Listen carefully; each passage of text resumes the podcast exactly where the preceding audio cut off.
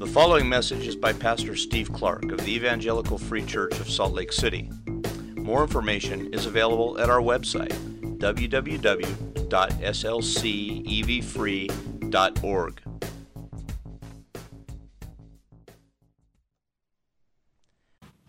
Father, we sing a song with words so clear and, and, and so gripping like that one, and we are left to say, What can we say? What can we do but say, Thank you? Praise be to your name. You have saved us. A remarkable, remarkable thing. We who ran from you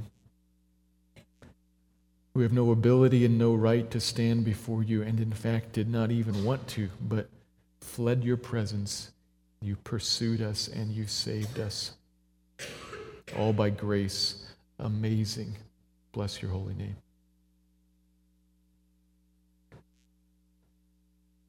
We take truth like that and we, we ask you, Lord, would you, would you in, in a real way, would you humble us?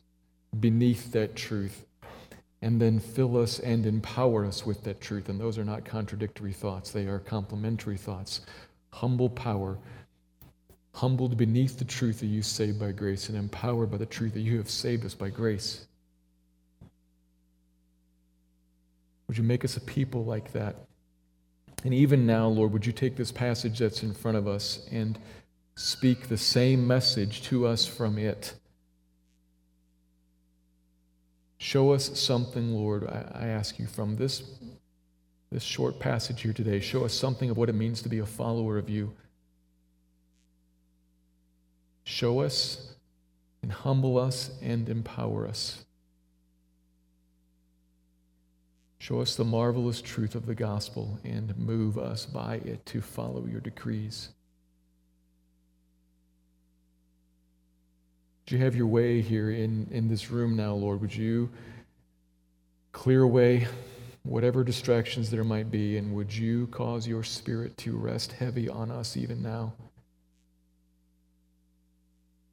To press into us the truth of your word, to build us up, and, and not just give us facts from which we can be more knowledgeable, but to take those truths and press them into us to change us with them.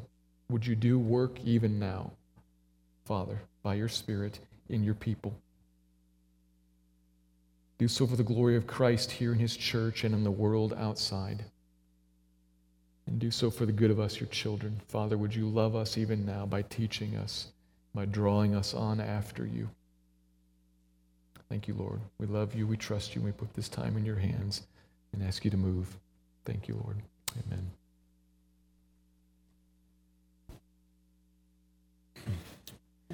We turn our attention this morning to Luke chapter 5. It's been three weeks since we were last in this gospel. In Luke chapter 4, where we saw the beginning of Jesus' personal ministry. After he was led by the Spirit of God into and then through the wilderness, facing all the temptations of Satan there, facing them and triumphing over them. That was the beginning of chapter 4. Jesus returned, we are told, still in the power of the Spirit to Galilee, in the northern part of, of Israel returned there. Verse 14 tells us that. And then he began to travel around from town to town, preaching and teaching the good news of the kingdom of God. Chapter 4, verse 43 tells us that.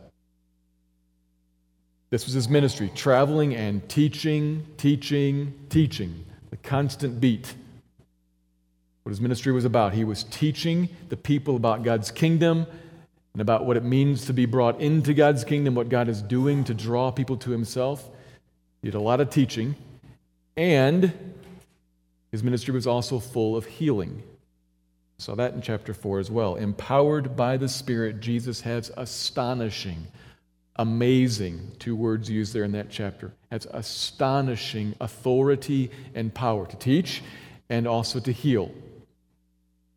Casting out demons, healing people who are sick because of demons and healing people who are sick because of other more ordinary means and reasons He exercises astonishing authority in town after town. In chapter 4, showed us just one particular incident in Capernaum. He didn't stay there, but he visited Capernaum often. He was there, and then, as the end of the chapter said, he traveled around and was preaching in the synagogues of Judea. That's the very end of chapter 4. So that's the beginning of the ministry of Jesus teaching and healing, synagogue, synagogue, synagogue, town after town after town. But it wasn't only in synagogues. As Jesus was becoming known, crowds were gathering to him everywhere, investigating him. People heard about him and came around to check him out, see what he had to say. And that provides the setting for our passage today at the beginning of chapter 5. One such random gathering is here, where we see a crowd gather, but we really see the focus beginning to shift from the crowd to a particular group of called out ones from the crowd.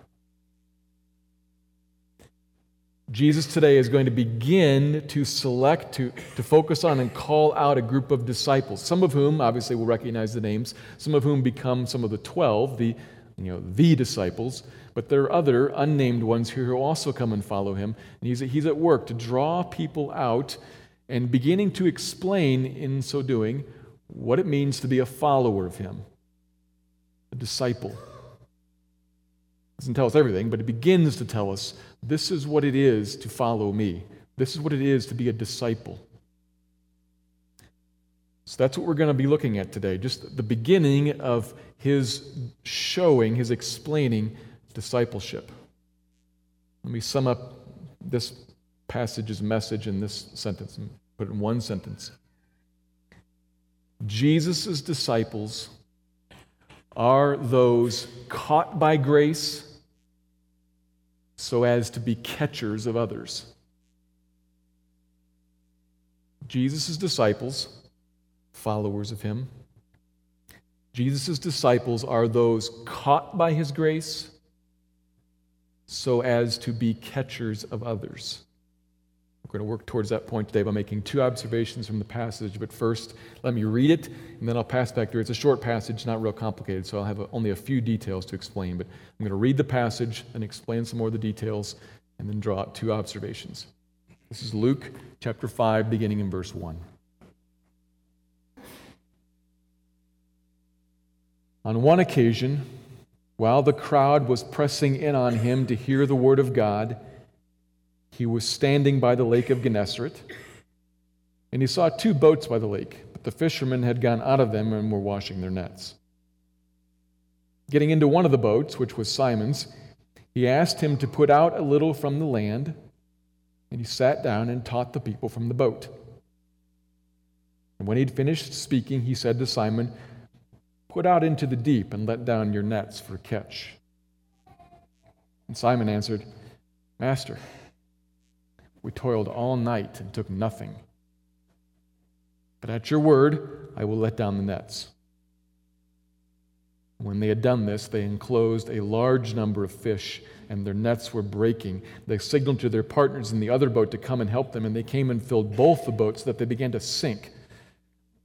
But when Simon Peter saw it, he fell down at Jesus' knees, saying, Depart from me, for I am a sinful man, O Lord.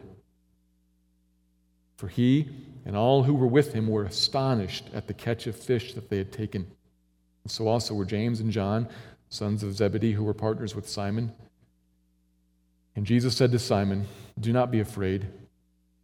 From now on, you will be catching men. And when they had brought their boats to land, they left everything and followed him. Luke 5 1 through 11 setting is the shoreline of the Lake of Gennesaret, also known as the Sea of Galilee. Crowds gathered around Jesus, and you can kind of see them as they're crowding and they're kind of pinning him against the shoreline as they press in closer and closer.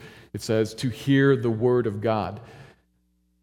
A little phrase that Luke does not elaborate on, but he puts it in there because Luke's also gradually trying to show us who is this Jesus.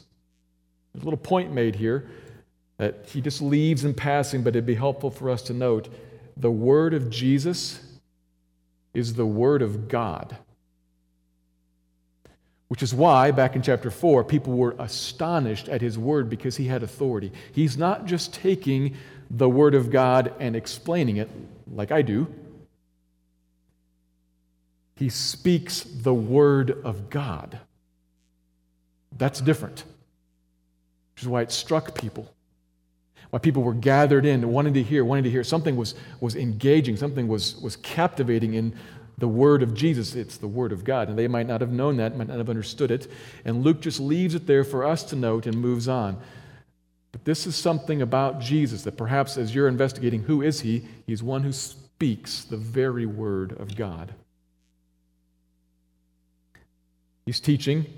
People are gathering around pressing in on him. In verse 2, there were two boats there 20, 30 foot long fishing boats drawn up on the shore, and the fishermen are away cleaning their nets. They're done for the day, as we, as we saw. They've been fishing all night. They're finishing up their chores and preparing to go home. That's the setting. And we should pause there and ask why? Why are we here? This is not a synagogue synagogues at the very end of the last chapter, and he was preaching in the synagogues of Judea. That's a natural place for preaching and teaching. That makes sense. Or perhaps maybe a highway, a place where Jesus might be walking and somebody might see him and a crowd might start to form and they would notice who's at the core of this group of people, so it would grow and grow and grow. Maybe on a highway or a, or a commonly traveled piece of ground or a synagogue. That makes sense, but this is a work site. The crowd's here because Jesus is here, but why is Jesus here? Because Jesus is going fishing. For a couple of guys in particular. Jesus gets into Simon's boat, using it as a floating pulpit, so to speak. You see how that works there. And then when he's done, that's all setting. This isn't really about him teaching the crowds. When he's done, then, he makes a request of Simon Peter, phrased as a command, but it's a request put out into the deep and let down your nets for a catch. It's a statement with an air of certainty, but it's no small request because this is not just fishing with a rod and reel, and it's not just fishing with, with light nets kind of skimming the surface. These are heavy nets that they let down into the depth of the water, and they just cleaned them. They've been at this all night, and as the text says, they toiled all night. They have exhausted themselves all night and emphasis nothing they took. The little underline in the grammar emphasizes nothing they took. And Peter's respectful, calls him master, which is a term roughly synonymous with rabbi, teacher, master. You can think, you know the Bible and you might know carpentry. I know fishing. This ain't going to work. And we're exhausted, and these guys want to go home. But at your word, he's very, Peter is respectful with him. Master, and at your word, I will let down the nets. But they probably weren't real excited about it. But they let down the nets, and the catch could not have been any larger. The nets almost break. They swamp both the boats, as we see there.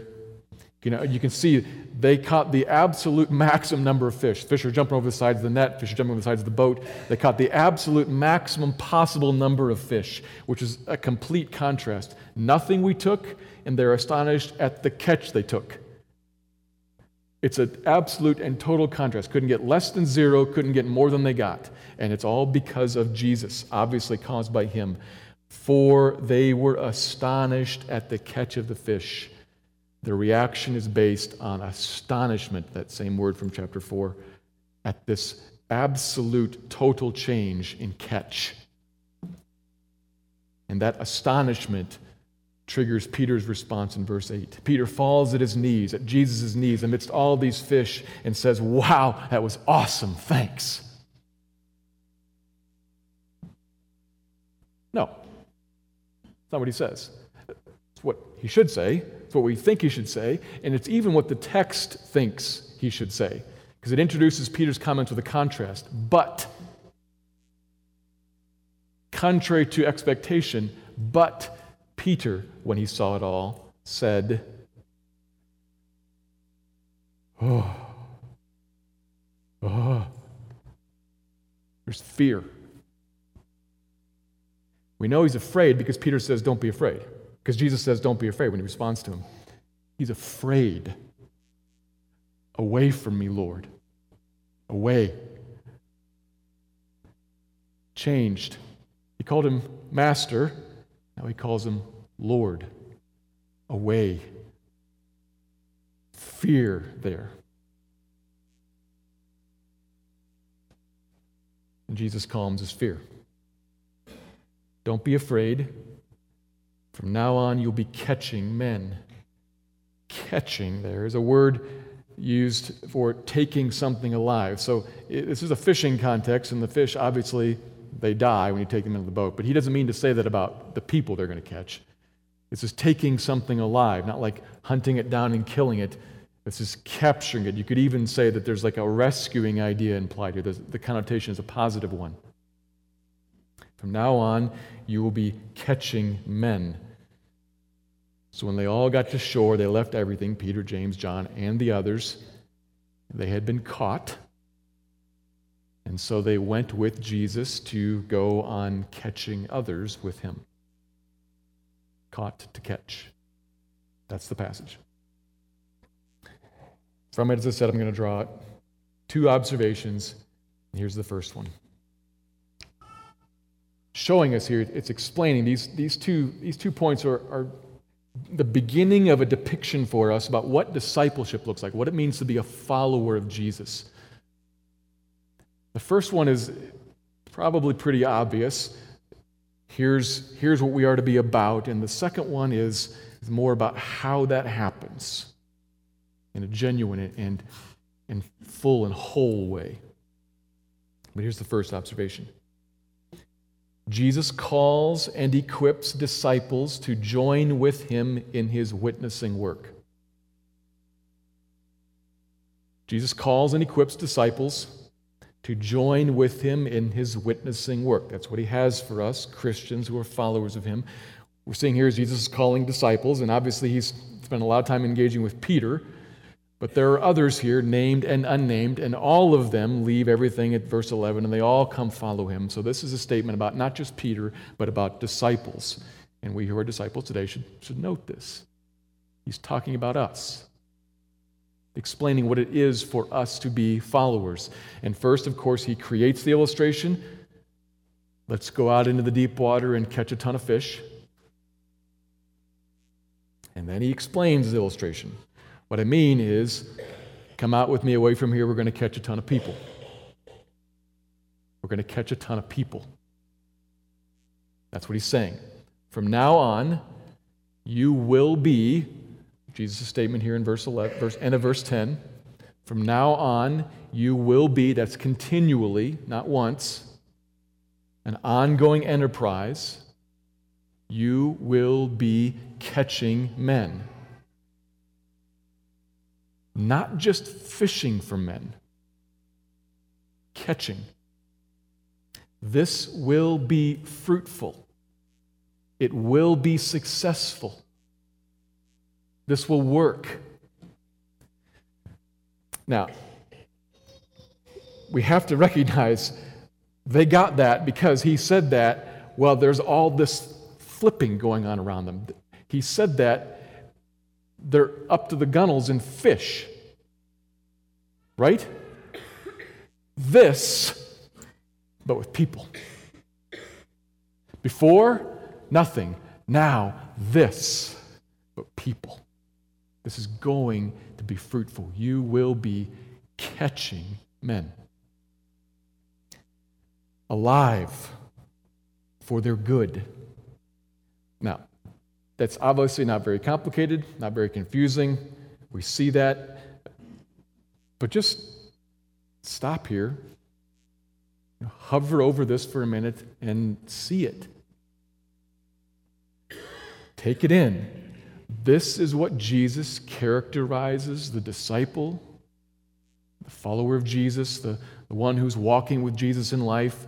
This is what he characterizes us as. And granted, there are other ways that we can think about discipleship. There, there's more to it than only this, but there is this.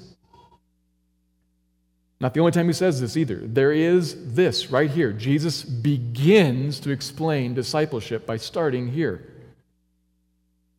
So we can't overlook or exclude this depiction. This is how he characterizes life as a follower, life as a fisherman, fisherwoman, who catches people, a life of witnessing, a life of evangelism, if you want to use that word, a life of testifying to Jesus, fruitful. It's a call, and, really it's a promise that we should be, we should be looking at this and we should be so encouraged by the promise of fruitfulness in it. You will catch. And saying that, I do have to kind of acknowledge something about language here. So, taking a little aside here, realize that this particular metaphor of fishing and catching, it doesn't allow for any gradation. You either catch a fish or you don't. We could use another metaphor that Jesus also uses in the book of John to talk about reaping and sowing. Some reap and some, some sow and some reap. And that metaphor allows for gradation. Put the seed in the ground, this guy waters it, that gal pulls a weed, this one puts some fertilizer on it, and then these ones at the end draw on the harvest. There's, there are pieces, there are steps along the way. So we could use that metaphor, one that has obvious allowance for different roles and different gifts and different aptitudes and different degrees of gift and different degree of aptitude. But the point is, whether we're using an agricultural analogy or a fishing analogy, fruitfulness. Reaping, sowing leads to reaping. It's a, it's a piece all along the way of a productive, fruitful enterprise. Or, to use our picture, catching He said, Christian, to walk with me is to catch. Called to join with him in his work, we will be fruitful. Without him, all we got was nothing all night but exhaustion. With him, following him, following him who has come to seek and to save that which is lost, following him who speaks the very words of God with astonishing power. With him, abundant, abundant, look at the boat, abundant harvest is certain. All whom he seeks, he saves all those given to him by his Father, he catches and does not lose a single one of them. This is the certainty with which Jesus speaks in John chapter 6. He catches men. Lots. And we're going with him. Catching men alive. This is discipleship in part. There are other ways to describe it, and there are other ways we can think about it. We can think about discipleship in relation to our own growth, certainly. But Jesus here gives shape, at the very beginning, gives shape to the purpose of us walking with Him, and it is outward looking. It is other oriented. A word perhaps somewhat in vogue these days missional. It has a mission to it, an out there goal, an expanding of the kingdom purpose. We are to be on task with Jesus, who says of himself, I came to seek and save the lost. Follow me. To do what? To come catch men.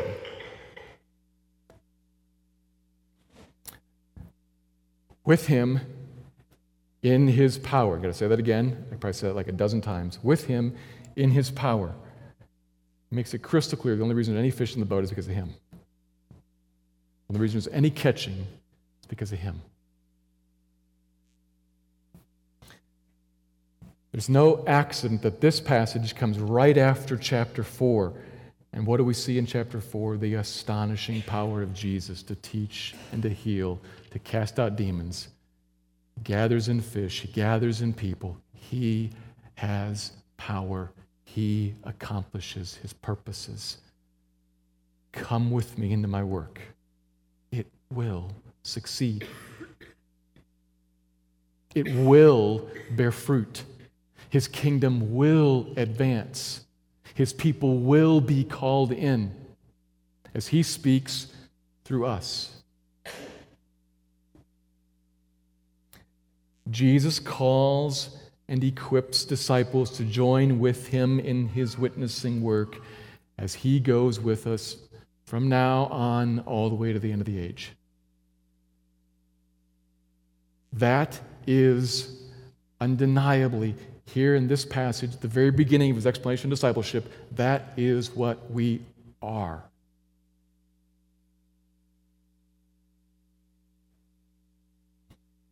And for some of us, that does mean some kind of unique change of the trajectory of our lives, some unique choice of vocation, maybe even a turn into full time vocational mission work. For some of us.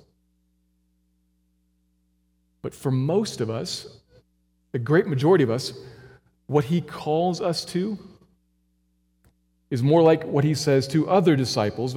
After he calls them to himself, he turns them right back into their city and says, Go right back and tell those people about me. Go right back to where you were. Most of us, we, we are going to live sent to our neighborhoods, on mission in our families, at work, out into the yard to talk to the neighbor. That, that is where the great majority of most of our lives live are lived. And we need to be thinking, as we're doing that, we need to be thinking, thinking, thinking. I am catching men. I am, to switch the language, I am sowing, engaged in a fruitful enterprise. Not fruitless, fruitful. That's what we are about. A catcher of people for their good. When we consider how to fish, we need to keep that in mind because this is not uh, mercenary or manipulative or coercive, which is a great relief to us and to other people. This is not by hook or by crook, by any possible way, get them in the boat.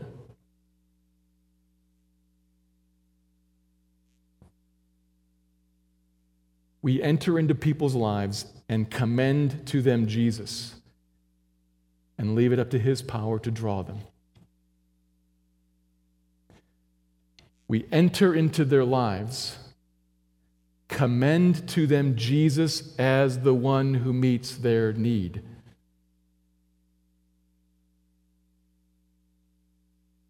There will come a sticking point there because we have to talk about need. Your great need is what? Your great need is forgiveness. Your great need is atonement for sin. And Jesus is the one who meets your great need. And beneath that, all other needs, beneath that, everything else is, is taken care of. We, we commend that to people. We enter into their lives, drawing up near to them. We commend that and we leave it. We don't coerce or force. We trust it to God. He calls us and equips us with himself, with his spirit in us and through us to witness to him and to catch men. That is abundantly clear. And when I come to something like that, I inevitably feel, and maybe, maybe you're feeling this a little bit right now, I inevitably feel a little bit like, ah. Because though I have used the language of, this is describing what it is to be a disciple, and though the language is, you will be catching men, He's stating, he's describing, stating what is. Inevitably, we hear, and there, there's a little bit of appropriateness in this, inevitably, we hear in that not description, but assignment. And that's not totally wrong because, obviously, if that's what we are to be about, then we need to be engaging with people and speaking to them about Christ. There is something of an assignment in there, but I hear it only as assignment. And I, I kind of go, because it felt like obligation and burden.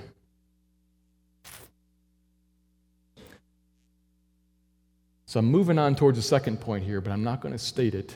If you, if you take notes, maybe you write a blank right here. I'm not going to state it to the end.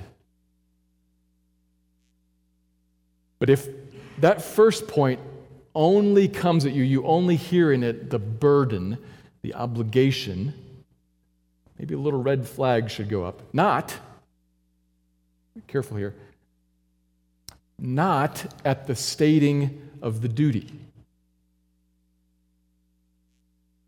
It's clear, not only from this passage, but from almost every other page of the Bible, that we are a people who have duty.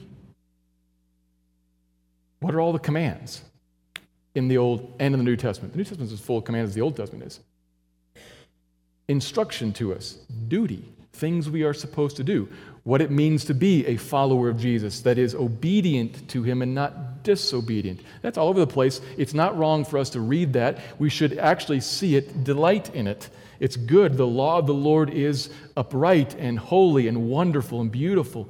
The little red flag shouldn't go up when I see what I'm supposed to do. The little red flag should go up when I see myself, feel myself kind of slumping towards obedience from a guilt or a try harder, do better mentality. That's when the little warning should go, ah, something's not right here. I've heard it wrong or I'm thinking about it wrong. Is that you right now? When I've said all this, as I've said, you're a disciple of Christ and what he says first and foremost is you are to be a witness. And you're thinking, I'm a cruddy witness. I am a, I'm a bad witness. I'm an inconsistent witness. I'm an ineffective witness. I'm not fruitful at all. And I, frankly, most time he said I'm supposed to be walking through life with my family, with my workmates, with my neighbors, thinking about catching men. I haven't thought about that in years. Loser. Burden.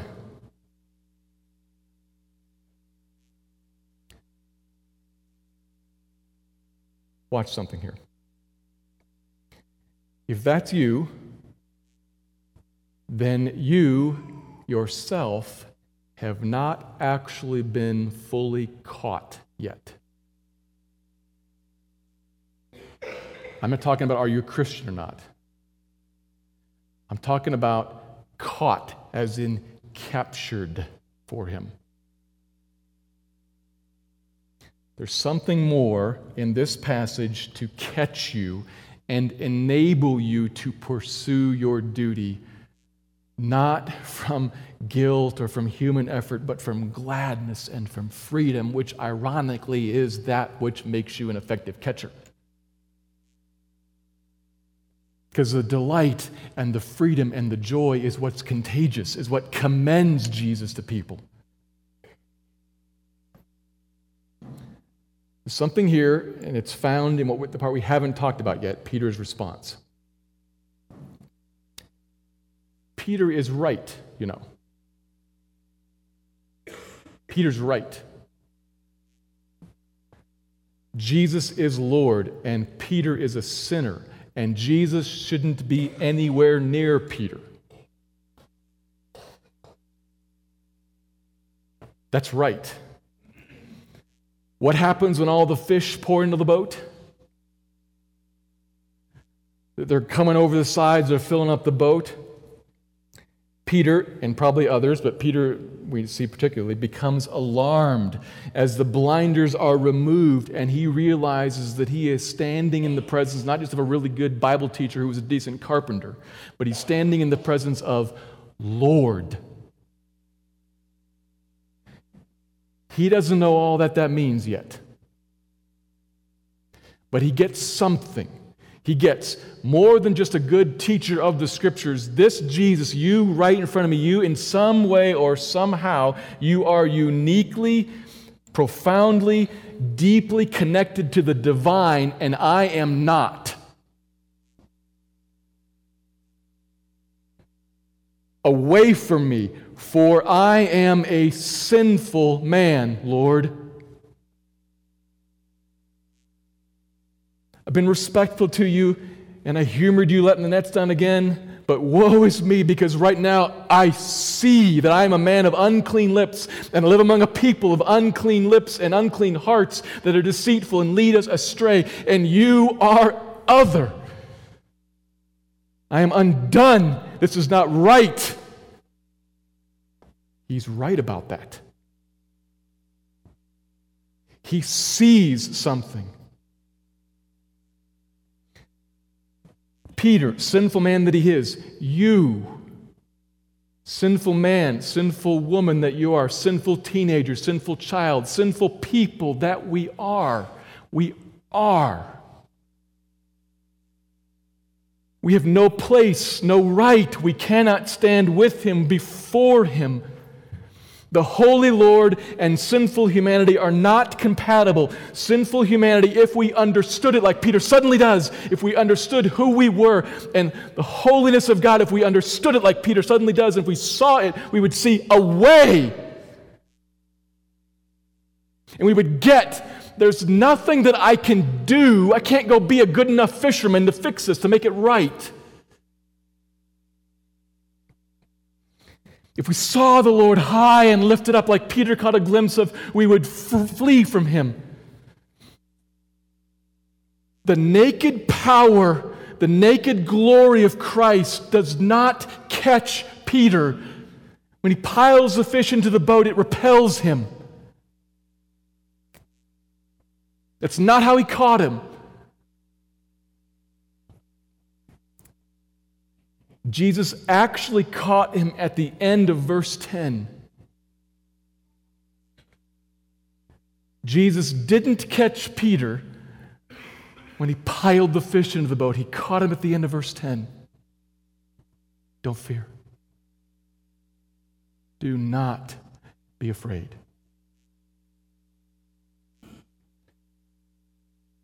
From now on, you will be catching men. Don't be afraid. I'm not going to strike you, and I'm not leaving. In fact, I'm taking you with me into my work. How can this be? It's as if Jesus said, We know how it can be. We've read the rest of the story. Since Jesus said, All this power, all this wisdom, all this glory that you are seeing right here, it is who I am, not to crush you in your sinfulness. I have drawn near you in your sinfulness. I have come into your sinful boat. I've come into your sinful life to deal with your sinfulness and remove it so that I do not need to go away, but can stay drawn up nice and close and tight with you and actually take you with me for all the rest of your life.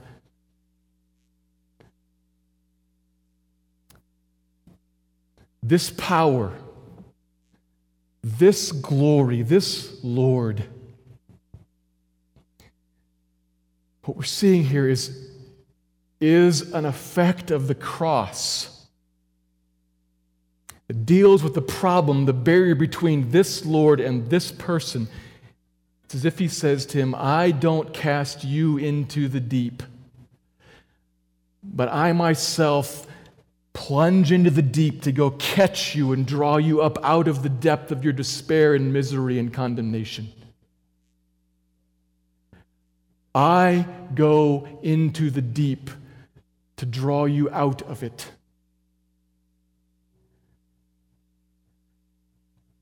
This love casts away Peter's fear.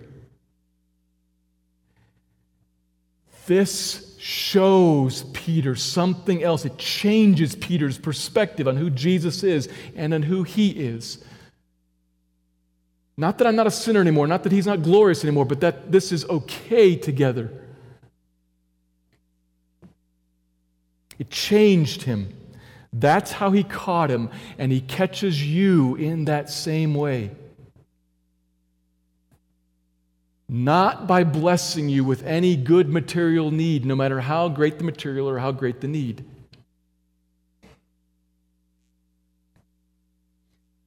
He will never fully catch you until he captures your heart by the display of his glory and his power that removes your sin.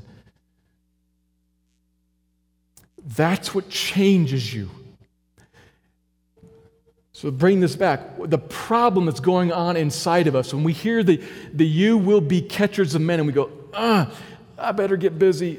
That's going to be hard. I'm not very good at it, but I better be better at it. What's going on there is actually too little of a grasp of your inability and sinfulness, and too small of a grasp of His holiness and inaccessibility. When you blow both of those up, fear comes, and then the gospel comes and casts away fear.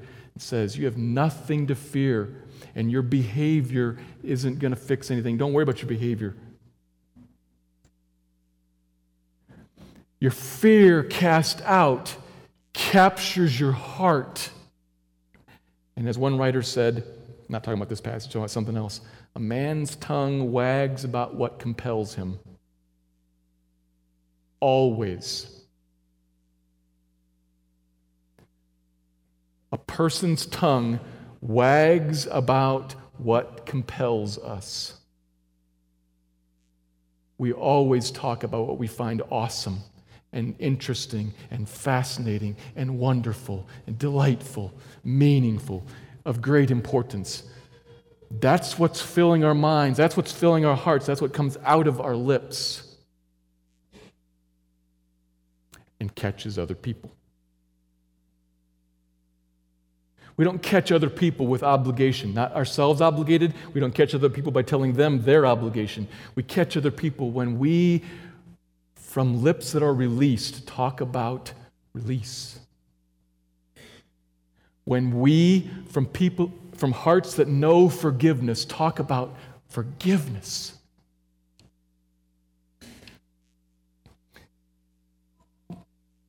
Captivated by grace, you become a persuasive catcher. So here's the second point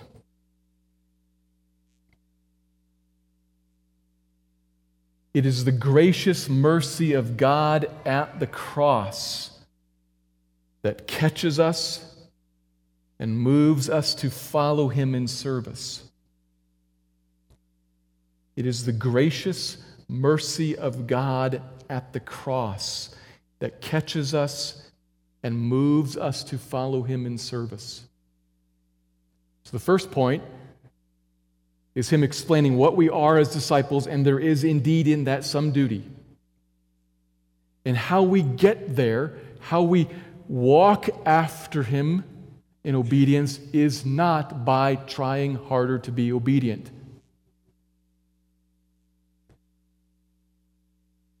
Not by try harder, but perhaps we might say by look again.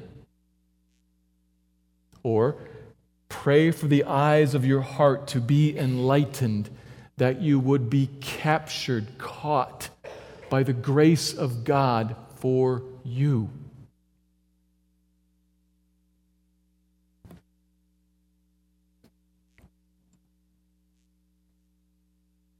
This, this paradigm can be placed behind every obligation in the Christian life, every commandment, every duty. We don't eliminate the duties, they're there. But we don't pursue them by human effort. We pursue them by looking again and praying for our, the eyes of our hearts to be enlightened, that Jesus would capture us, would catch us. And compelled by Him, moved by Him, our tongues would wag, or hands would act, or feet would walk, whatever the obedient call is. Brothers and sisters, Jesus very much means for us to participate with him in the fruitful and, and the exciting work of catching men. And how he does it is he catches you first really catches you.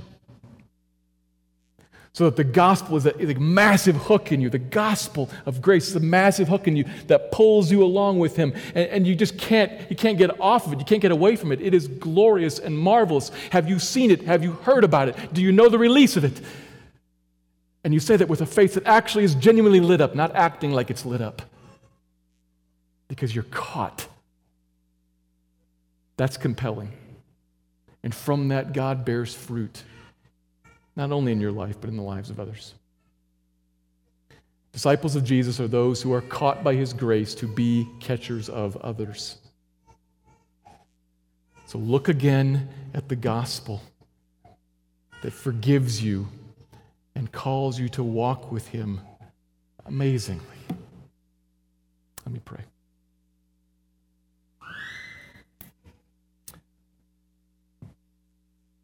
Lord, would you please move us by this genuine changing of our hearts?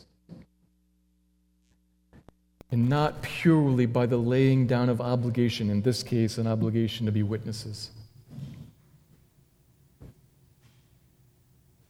Move us by causing us to wonder, to wonder at the fact that you have saved us all by your grace.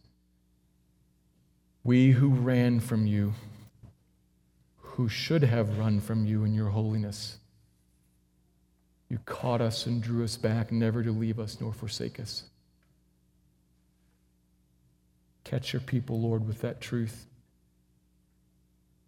Spirit of God, would you cause it to be more real and more compelling than everything else in life? And by that truth, move us to follow the decrees of God. Lord, we thank you for your work of saving us, and we thank you for your work of using us, and we pray, build your church. Thank you, Lord. Amen.